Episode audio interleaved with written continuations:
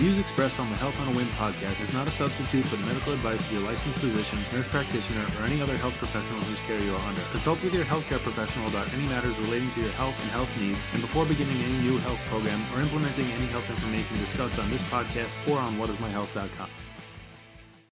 You know, I I don't like being bored. I think maybe that's part. you know, I can sit and watch TV for hours on end. There's no question about it. Yeah. But part of me is also so curious about all these other aspects of life around me Mm-hmm. that I can access through online classes Right. and you know without having to pay a fortune.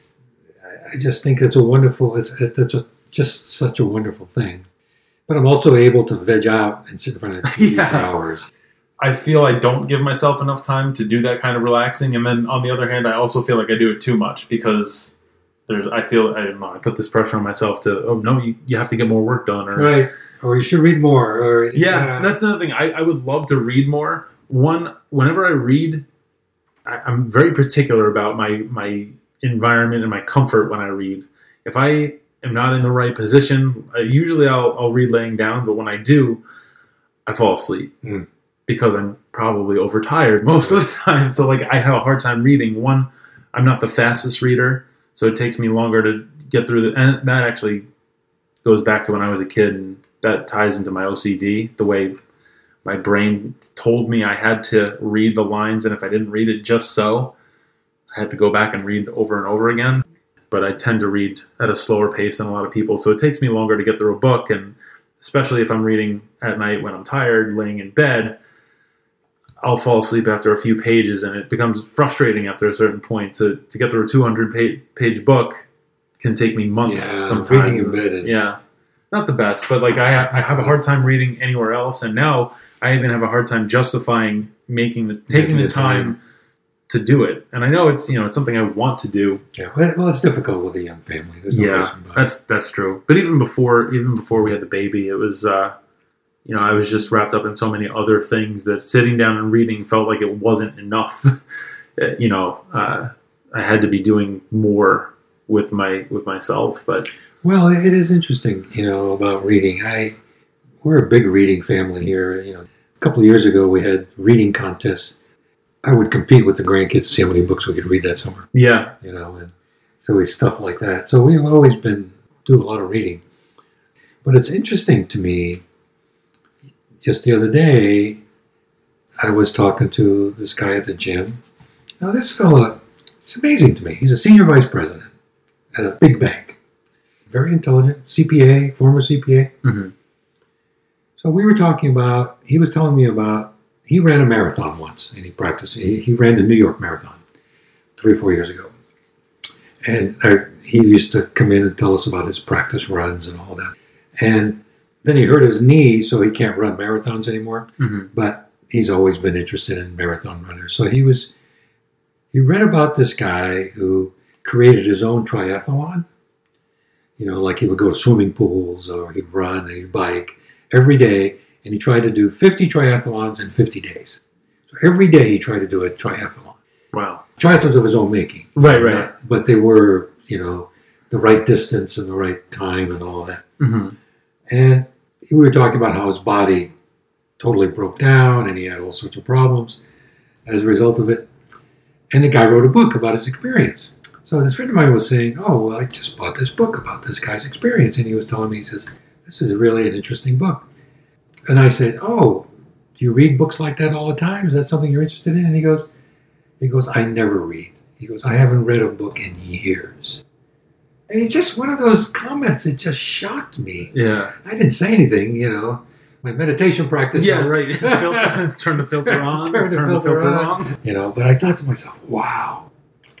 And he goes, well, I do a lot, you know, and then he went on to say, I do a lot of reading, you know, on the computer, hmm uh, news and professional stuff. And uh, that's a lot different than reading um, Catcher in the Rye. You know, there's there's a was it McCullough who writes a lot of biographies about people hmm and he's written biographies about President Adams and George Washington. He wrote one on Truman. and he's just a marvelous researcher. You know, it's just he just digs in and finds so many interesting aspects of these people's lives. It's like, where else could you get that? Yeah. You know, it's just really fascinating. It's just the human condition and how people just don't see the opportunity Yeah. of what's available. And some of this great literature and some of these great writers. Now that you mention it, I think I and when you said that your friend at the gym reads, but he reads more professional things and things Right. like that. I'm thinking now, like I haven't. I also probably haven't read a book in a couple of years at least. Um, but I I do read as the, as the editor of the website. I read Yes, everything yeah. that everybody sends. I I read Right. everybody's articles and I put them together and I put them up. So I am reading more than I'm conscious of the Right, fact that. I'm reading. And I can tell you, yes, okay, when I really sit down and think about it, I do read a fair amount every week. Yeah, that's what he said too. But, he, said he, yeah, reads, he reads a lot also because you have to in today's world. yeah, You know, you really it'd be impossible not to read. Uh, you know, once you have a computer because there's always you're reading news, you're Yeah. reading, you know, uh, websites of all sorts. There's all sorts of information. yeah, Even if you want to go on vacation, you're reading travel sites. that's true. Yeah, So you're constantly reading. It, it's but I thought it was interesting to you know to hear. No, I don't read. I haven't read a book in forever. I mean, it wasn't like I haven't read a book in a long time because I'm busy because I have a family. It's because I just don't read. yeah, And to me, I just all kind of relate this back to health. To me, that's a healthy outlet. You know, it's like it's another, it's another interesting insight. You know, now personally for me, I don't read spy books. I don't read you know stuff like that. I'm more of a like history. I like history stuff. right. I was going to ask you, what do you gravitate Yeah, to? Knowing you, I was going to say I would have guessed probably history, History related. and related. social social history. Yeah, to me I find fascinating. What was life like in the 1850s? What was life like? You know, if I can find a book that talks about that, yeah, like that book on that course I took, the modern age, the modern world, history of the modern world since Mhm. 1750. You know, there's a lot of a lot of social background there. This is what was going on in the world. This is what people thought. yeah, You know, the civil civil war classes were the same way. Um, like here we have recently all this talk of tariffs, and I realized, you know, I don't know anything about tariffs. I don't know anything about. I mean, basically, I basically understand what a tariff is, right, right. but I don't know really. Have we done it in the past? Why have we done it? And so, as I was thinking along those lines, thinking about, I'd like to find out more about tariffs. This author just, this guy just produced a book called "History of Tariffs in the, the United States."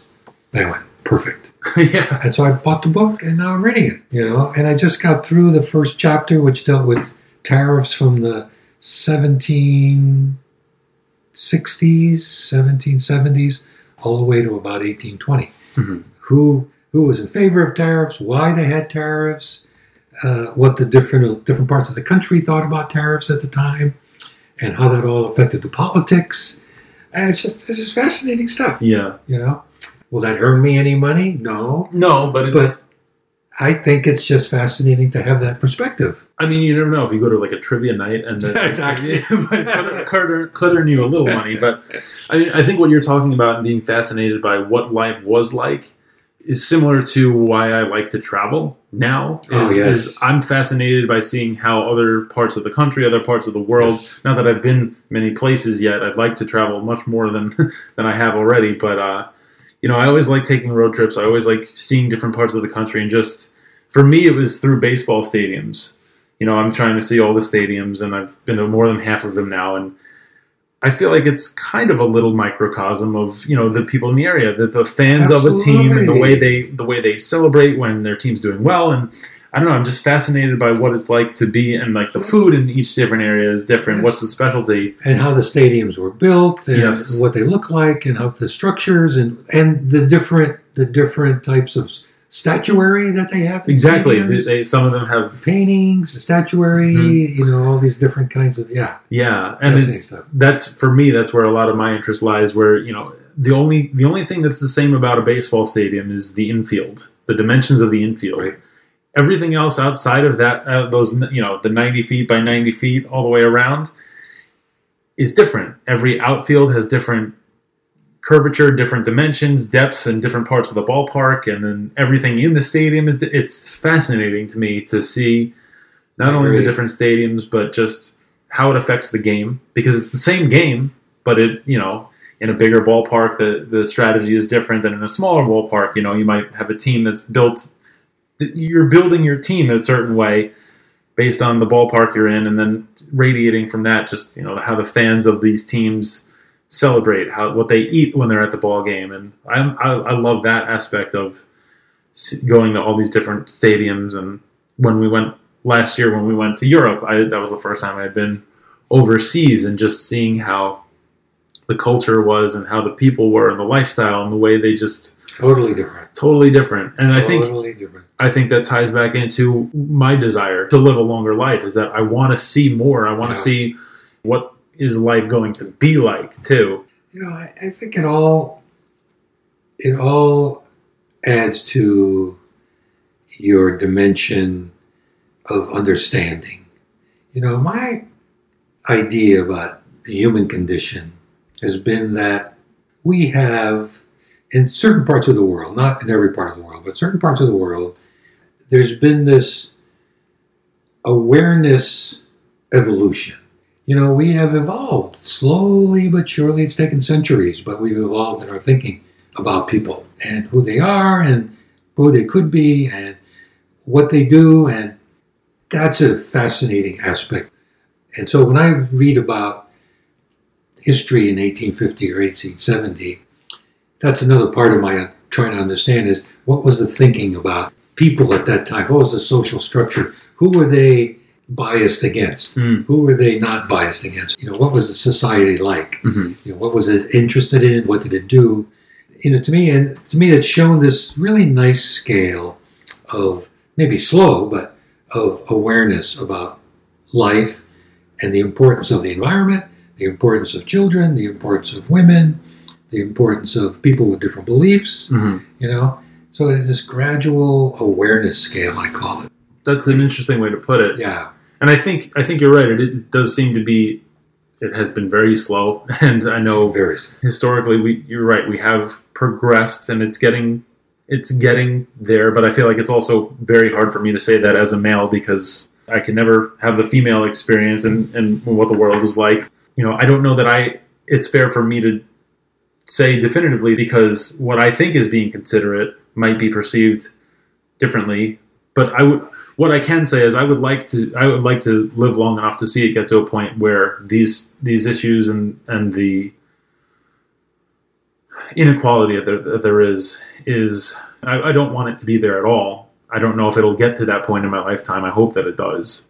Well, unfortunately, right now at this moment, we're in a temporary setback, and you know, and I use the word temporary because I'm I'm an optimist about America. I always have been.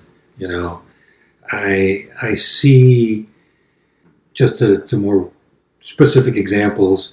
I see housing markets go up and down, Mhm. prices go up, you know, and I see people who feel that prices will continue to go up forever. And the same thing's true when prices are down Yeah. people get pessimistic. This is going to stay around. You know, we need to make changes in our lifestyle because housing prices are down. That's It's not the It's case. cyclical. It's, yeah. These things are cyclical, you know. Uh, and so I think this is, I'm hoping this is the same with what's happening because it, it looks like we're taking a step back uh, with our current environment and how certain key aspects are acting toward all sorts of awareness issues hmm when it comes to women, it comes to immigrants, it comes to foreigners, it comes, you know, there's a whole variety of different things. LGBTQ. and- Yeah, exactly, Yeah. exactly. And so I'm optimistic that in the long run we'll get back to our values. And you know, like we say, it's all part of it's all part of how we interact in life and how we feel and the stress level. So So, through different points of the conversation we've been having, we've referred back to a healthy lifestyle or healthy eating habit. So, the word healthy has come up. In your mind, what does health mean to you? Well, it's changed over the years, of course. You know, at this moment, because of the physical conditions that I have, um, being able to exercise regularly is an important part of my quote health. Um, having the the ability to choose my eating habits is an important part of my health. Um, having the appropriate medical care is an important part of my health, and so all those things kind of kind of fit together. They all intermingle. Some more important sometimes, you know, than others, but those are those are the three pillars really for me. It's it's it's physical activity, being able to exercise. It's the ability to to choose what I eat, you know, and when I want to eat, and the ability to get the medical care that I need when I need it. Mm-hmm. And so that's those three those three things fall into what I consider health. Now, there's also the you know as we talked about earlier, there's the there's the intellectual side, and obviously that's health. That's a part of health. There's the financial side. You've talked about that, but they don't. they- For me personally, they are secondary to. I think part of that is because I have financial resources that I don't have to worry about it at Mhm. this stage. But to me, those are secondary to these three things. Okay. Yeah, that these are the most important aspects. You know, I have to have decent doctors close by. I have to have a decent hospital close by. I have to be able to get out there and exercise regularly, and I like having the ability to choose the food that I want to eat with you know on, on a regular basis. And so that's that's that's the way I look at it. You know, I don't know how other people feel. I'm sure everybody's got different points of view on it, but uh, at this stage, with my medical conditions and the situation I'm in here in life, that's where it stands. Right. Correct me if I'm wrong. But like I, the analogy of the that toolbox that you were talking about before, you said that that was a way for you to not that it wasn't health related, but that it was a way for you to achieve a certain level of health. Yeah, that the toolbox has a variety of different tools in it. One of the one of the tools is the meditation discipline tool. Mm-hmm. because getting up every day, and especially with the, this current condition I have, getting up every day and going to the gym has a, an enormous. There are days when it's an enormous amount of mental discipline. Mm-hmm. You know, like we've talked about earlier Yeah. before the.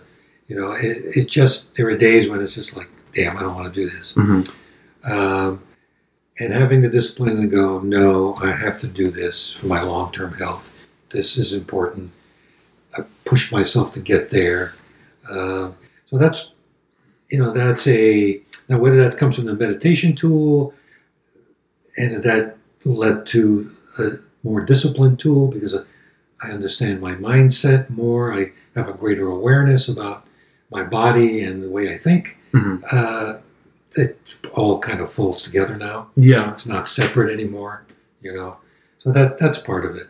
Um, so yeah, so it does come from that that group of tools that I've picked up over the years. Right. You know, uh, it's it's an interesting it's an interesting time to be elderly, to be a senior, to have some physical ailments, but not enough that I'm totally housebound or in a hospital or so able to do a certain amount, but still feel like, oh, I'm sick. Right. It's, yeah. it's, it's really an interesting place at this particular point in time.